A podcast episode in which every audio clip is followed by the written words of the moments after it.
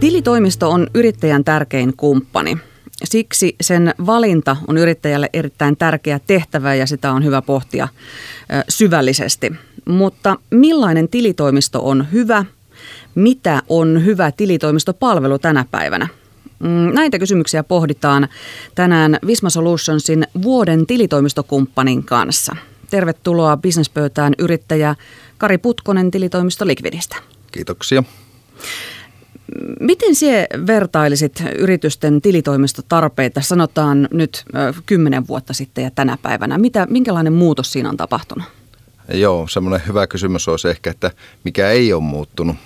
Ehkä se perustilitoimistopalvelu siellä taustalla on, mutta sanotaan, että ohjelmistot on tullut hyvin keskeiseen rooliin tässä, että PK-yritykselle on tarjoutunut mahdollisuus hankkia tällaisia erilaisia ohjelmistoja, joilla – sitä liiketoimintaa pyöritetään.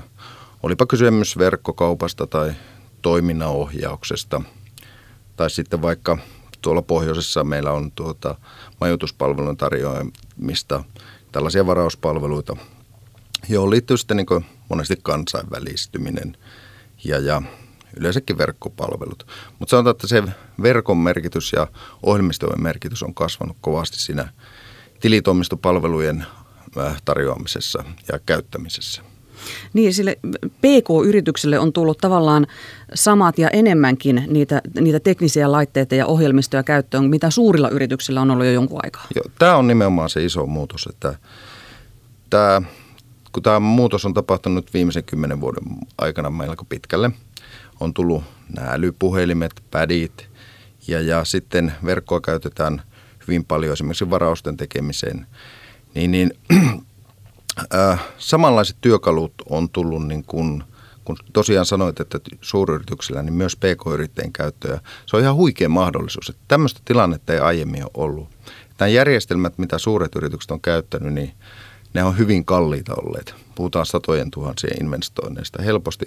Tänä päivänä tuommoisen verkkokaupan perustaminen, niin se on muutama kymppi kuukaudessa ja sä pääsit jo liikkeelle siinä – ja siihen sitten, kun katsot perään hyvän vaikka kassajärjestelmän ja taloushallintojärjestelmän, niin sulla alkaa olla aika hyvä toimiva kokonaisuus. Kun yrittäjät käyttää nykyään paljon järjestelmiä, niin se on sitten myöskin siellä tilitoimistossa sitä arkipäivää nykypäivänä, että pakko olla.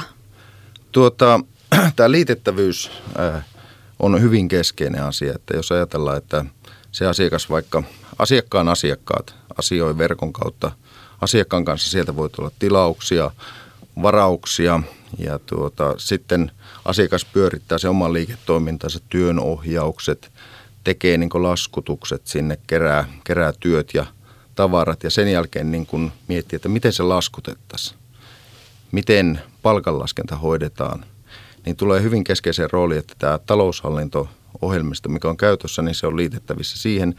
Ja tämän kokonaisuuden ymmärtäminen, kun se lopulta kaikki tulee sinne taloushallinnon puolelle, niin se on aika keskeistä. Että jos et ymmärrä sitä alkupäätä, niin on hirveän hankala olla mukana siellä loppupäässä niin kuin tekemässä oikeita ratkaisuja ja auttamassa yrittäjää. No kun yrittäjä alkaa etsiä sitä ensimmäistä tilitoimistoa tai, tai haluaa vaihtaa vanhan tilalle uuden tilitoimiston, niin mitä ihan ensimmäisenä pitää tehdä? No kyllä se oman liiketoiminnan läpikäynti, että mitä mä teen, kelle mä teen, minkälaisia työkaluja mulla on käytössä – jolloin me pyöritään sitä liiketoimintaa. Onko ne sellaisia tällä hetkellä vai onko mä muuttamassa niitä? Mitä se tarkoittaa sitten tuon taloushallinnon kannalta, että minkälainen se taloushallinto, mä, mä puhun mielellä, että se palvelualusta, mikä mun pitää valita sinne, jotta tämä kokonaisuus toimii. Ja sitten katsoa se tilitoimisto siitä, että se ymmärtää tämän kokonaisuuden, ei pelkästään sitä kirjanpitoa, mutta myös sen liiketoimintapuolen.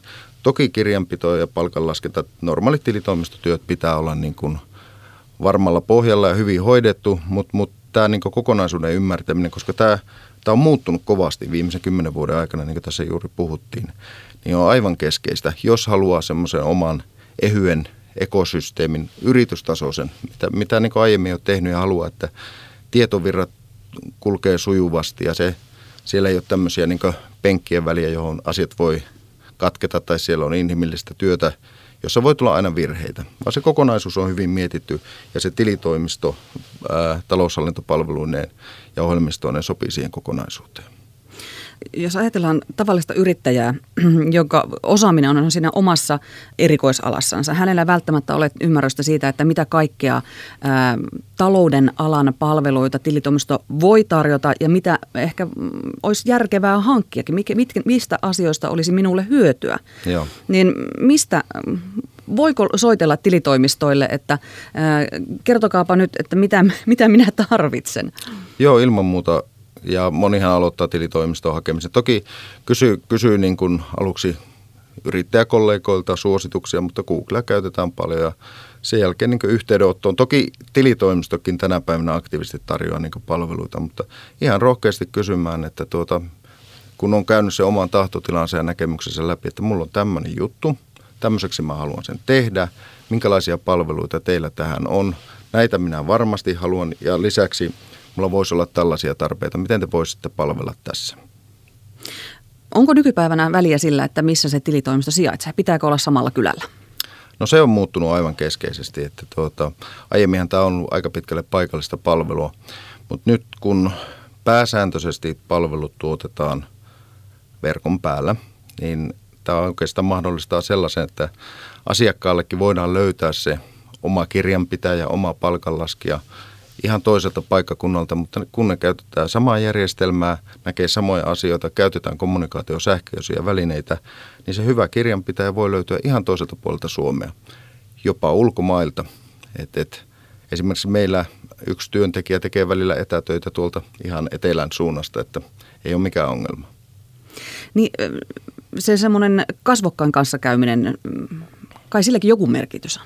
On, on. Toki, että esimerkiksi – siinä vaiheessa, kun palvelua valitaan ja, ja käydään niitä neuvotteluja, että minkälainen se pitäisi olla, mitä, mitä siihen kuuluu, mitä siihen ei kuulu.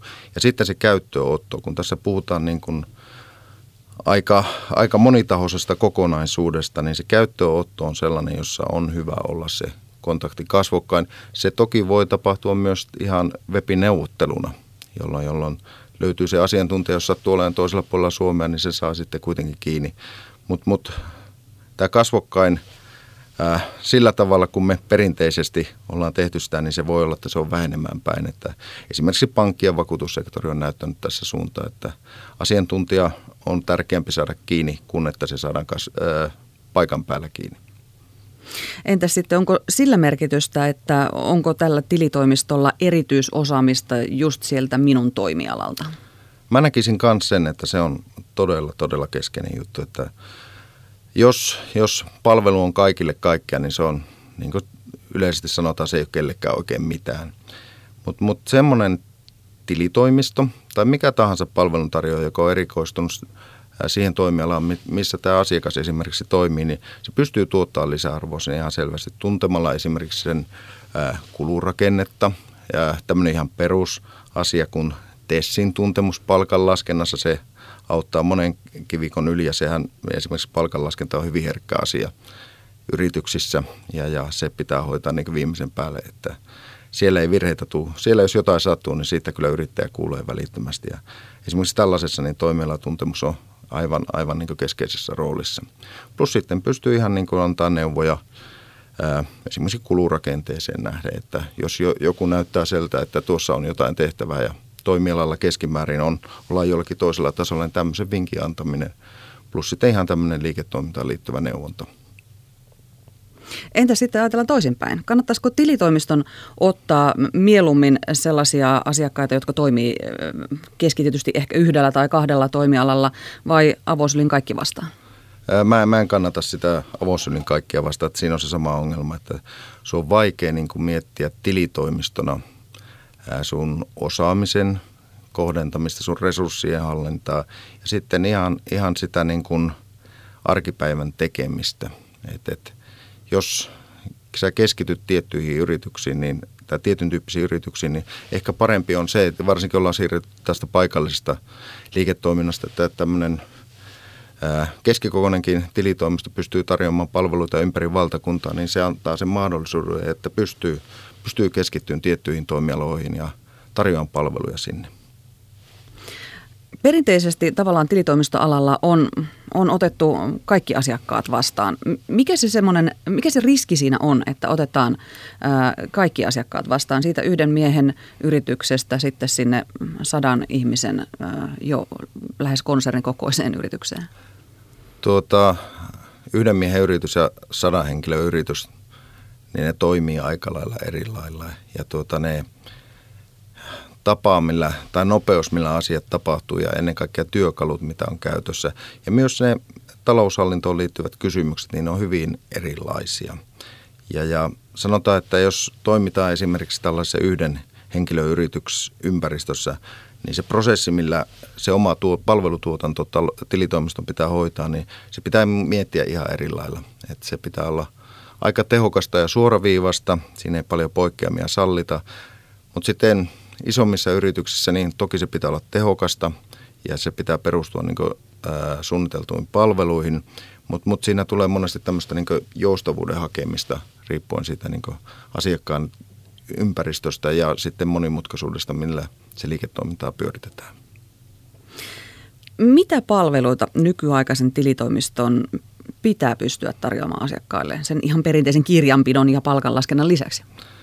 No mä näkisin, että että tämä ohjelmistojen ymmärtäminen ja se käyttöönottoista huolehtiminen on ihan keskeistä.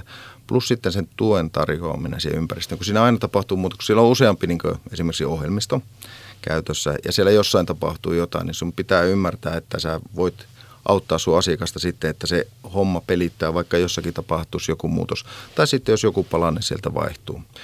Sitten ihan jos mennään tähän talous, talouspuoleen, niin kyllä tämmöiset – controller-tyyppiset palvelut, investointilaskelmat, verosuunnittelut, HR-palvelut tämmöisessä ihan, ihan perustasolla, niin kyllä ne aika usein alkaa tämmöisissä vähän isommissa yrityksissä tulla vastaan, mutta en kyllä suosittele siitä, että jos on tämmöinen once in a lifetime tilanne, että esimerkiksi sukupolven vaihdos tai iso yritysjärjestely, niin kyllä mä siinä suosittelen, että yrittäjä ottaa sitten niin kuin erityisasiantuntija, joka on perehtynyt siihen, niin mukaan. Eli vedät rajan tavallaan tällaiseen niin kuin, ähm, isoihin merkittäviin tapahtumiin siellä yrityksessä? Kyllä mä näkisin, että silloin, silloin kannattaa erityisasiantuntija käyttää ehdottomasti. Ja kun, kun sanotaan, että semmoista, joka, tässäkin tämä erikoistuminen on ihan sama asia, että sellaiset, jotka tekee sitä niin päätyökseen ja ovat sen alan osaajia, niin semmoisia kannattaa kyllä ehdottomasti hyödyntää sitä sellaisessa tilanteessa. Ihan samalla tavalla kuin tilitoimistoja kannattaa katsoa sen mukaan, että kuka on erikoistunut sun toimialaan. No mitäs muita ominaisuuksia hyvällä tilitoimistolla on? Mä, mä näkisin sen, että äh, niin hyvässä asiakaspalvelussa, tämähän on asiakaspalveluammatti aika pitkä. To, toki tässä on se asiantuntemus aivan keskeisessä roolissa ja pitää ne lakisääteiset palvelut hoitaa, mutta asiakaspalvelussa se, että se, sun vasteajat on tosi nopeita. Kun asiakkaalla tulee kysymys, niin se vastaus tulee niin kuin vuorokauden tai muutaman tunnin aikana. Se, se ei jää niin ilmaan, vaan asiakas tietää, että heitä on otettu vastaan, tätä hoidetaan. Jos tulee sellainen tilanne, että me ei pystytä hoitamaan, tai tilitoimisto ei pystytä hoitamaan, niin sanotaan suoraan se, että hei, tämä on sellainen asia, että tässä sun kannattaisi käyttää esimerkiksi äh, lakipuolen kumppania.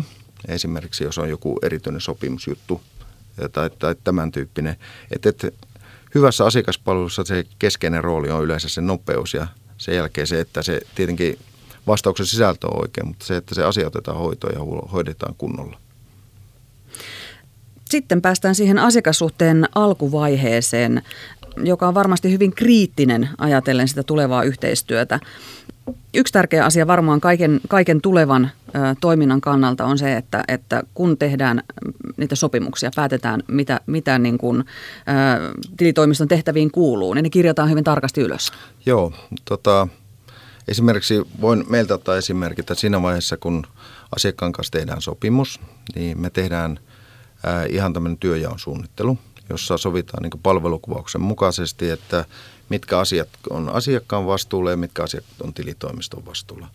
Nehän ei ole sinällään kiveen hakattu, että jos asiakkaan tilanne muuttuu, niin sitä työjakoa voidaan muuttaa. Mutta se, että meillä on peruskäsitys siitä, että mitä tehdään, tehdä, mitä itse kukaanenkin tekee.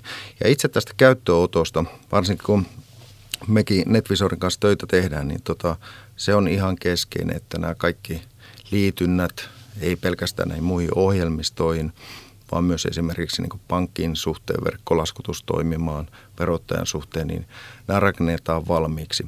Ja siinä vaiheessa sitten, kun se ympäristö on rakennettu valmiiksi, palvelut on kunnossa, määrittelyt on tehty, oikeudet on kunnossa, niin asiakkaan käyttäjät koulutetaan huolella käyttämään järjestelmää. Ja tarvittaessa niin kuin autetaan sitten myöhemminkin tässä käytön tuessa, että se asiakas ei jää yksin. Että semmoinen tilanne, kun tulee, että tulee se tenkkapo, vaikka tämä perustilannehan monesti, että mä teen myyntilaskua, pitäisi tehdä näin ja näin, miten mä toimin, niin sä pystyt niin siinä saman tien neuvomaan, miten se tehdään. Se, se oma ohjelmisto, mitä, mitä tarjotaan, niin se pitää tuntea niin hyvin, että sä pystyt sen asiakkaan neuvomaan. Ja sitten kun tulee semmoinen tilanne, että ei enää pysty, niin sitten voi ottaa tuonne NetVisorin tukeen yhteyttä ja sieltä saa aina avun sitten lopulta.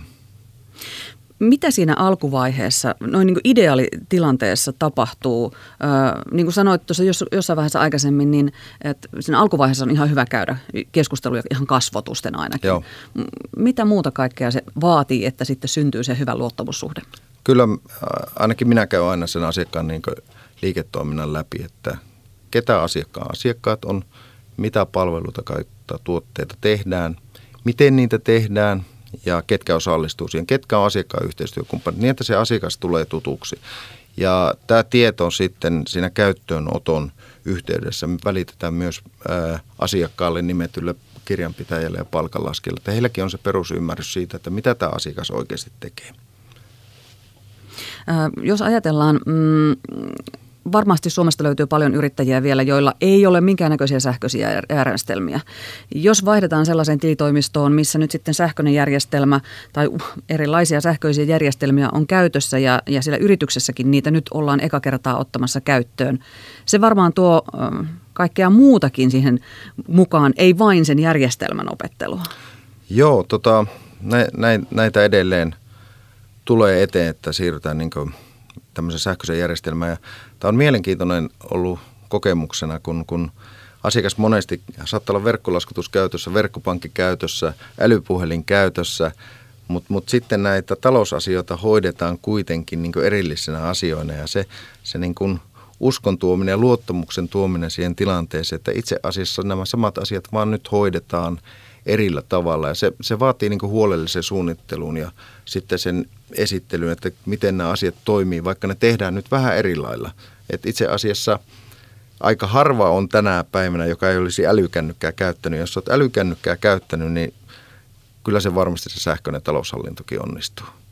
Niin eikö se nykyaikana melkein on niin, että se yrittäjä, ää, mitä hänen tavallaan vastuullaan on niitä toimia, niin melkein kännykällä ja pystyy hoitamaan ne? Aika moni hoitaa jo tänä päivänä, että, että kyllä, kyllä mä näkisin, että sinne suuntaan ollaan menossa ja, ja, ja voisin kuvitella, että taloushallintopalvelutkin, mitä tässä niin asiakkaat tulevaisuudessa, tulevaisuudessa tekee, niin entistä enemmän ne hoidetaan sitten kännykällä. Tämä suuntaus on kaikilla muilla toimialoilla ja kaikissa muissa palveluissa. Taas jos katsotaan pankkia vakuutuspuolta, niin se näyttää olevan menossa siihen suuntaan. Ja sitten jos ajatellaan, että minne puolelle ohjelmistoja kehitetään tällä hetkellä, siis niitä muitakin ohjelmistoja, mitä siellä yrittäjä ja itse kunkin älypuhelimessa on, niin tuota, jos sinne panostukset pistetään, niin se on päiväselvä, että tuota, niitä tullaan käyttää enemmän ja ne käyttöliittymät muuttuu helpommiksi ja tutummiksi, kun ne on hyvin samankaltaisia. Se logiikka, kun oppii jostakin, niin se on hyvin siirrettävissä toisenkin ohjelmistoon. No sitten eletään vuosia eteenpäin. Miten sitä hyvää asiakassuhdetta pidetään yllä? No tietenkin se, että tämä peruspalvelu, kirjanpitopalvelu, palkanlaskenta, joka siellä pohjalla on ja mikä, mikä on lakisääteinen ja se pitää hoitaa kunnolla, niin tota, se pitää hoitaa hyvin ja virheitä. Ja sitten tosiaan kun näitä asiakkailla muutoksia siinä liiketoiminnassa tulee, voi olla, että kasvaa, tulee, tulee vaikka ulkopuolisia sijoittajia tai osakkaita, joka tarkoittaa sitä, että talousraportointiin pitää alkaa kiinnittää aivan eri lailla huomiota – ei, ei riitä enää, että katsotaan tulos ja tase sieltä järjestelmästä, vaan voi olla, että tarvitaan niin erilaista raportointia, budjetointia ja sitten mikä nyt tänä päivänä enemmän, entistä enemmän puhututtaa, niin esimerkiksi liiketoiminnan ennustaminen. Parhaimmillaan se liiketoiminta menee siihen suuntaan, että se antaa täsmällistä tietoa siitä, että miten on mennyt, mutta entistä enemmän vaatimus on siihen, että miten meillä tulee menemään, jos me toimitaan näin. Entä jos jotain tällaista tapahtuu, miltä se sitten näyttää? Että tämmöistä, tämmöistä niin kuin suunnittelua ja eri skenaarioiden arviointia, niin sitä tulee entistä enemmän. Ja siinä, siinä pitää olla niin kuin hyvin siinä asiakkaan rinnalla. että vaikka palvelu tehdään verkon päällä, niin, niin – kirja, kirjanpitäjän ja palkanlaskijan pitää olla niin kuin hyvin, hyvin mukana siinä, että näkee, että nyt on tapahtumassa jotain ja sitten kehittää sitä palvelua. Meillä se tarkoittaa käytännössä, että tuota meidän asiantuntijaresurssi on sitten käytettävissä siinä, kun kehitetään palvelussa seuraavia steppejä eteenpäin. Viedään siihen suuntaan, missä asiakkaan liiketoiminta näyttää olevan menossa tai mitä vaatimuksia siellä on. Tämä kuulostaa siltä, että, että myöskin niin kuin kirjanpitäjille, kir, niin kuin tavallaan kirjanpitäjän ammattitaitovaatimukset on, on kasvanut. Että kouluttaa täytyy myöskin tilitoimiston työntekijöitä säännöllisesti. Kyllä, kyllä. Ja tuota, sanotaan, että tämä tämmöinen tallennustyö, mitä, mitä on niin kuin kirjanpitäjän työ hyvin merkittävässä määrin ollut sitä rutiinityötä, niin sen, sen rooli tulee selkeästi vähenemään.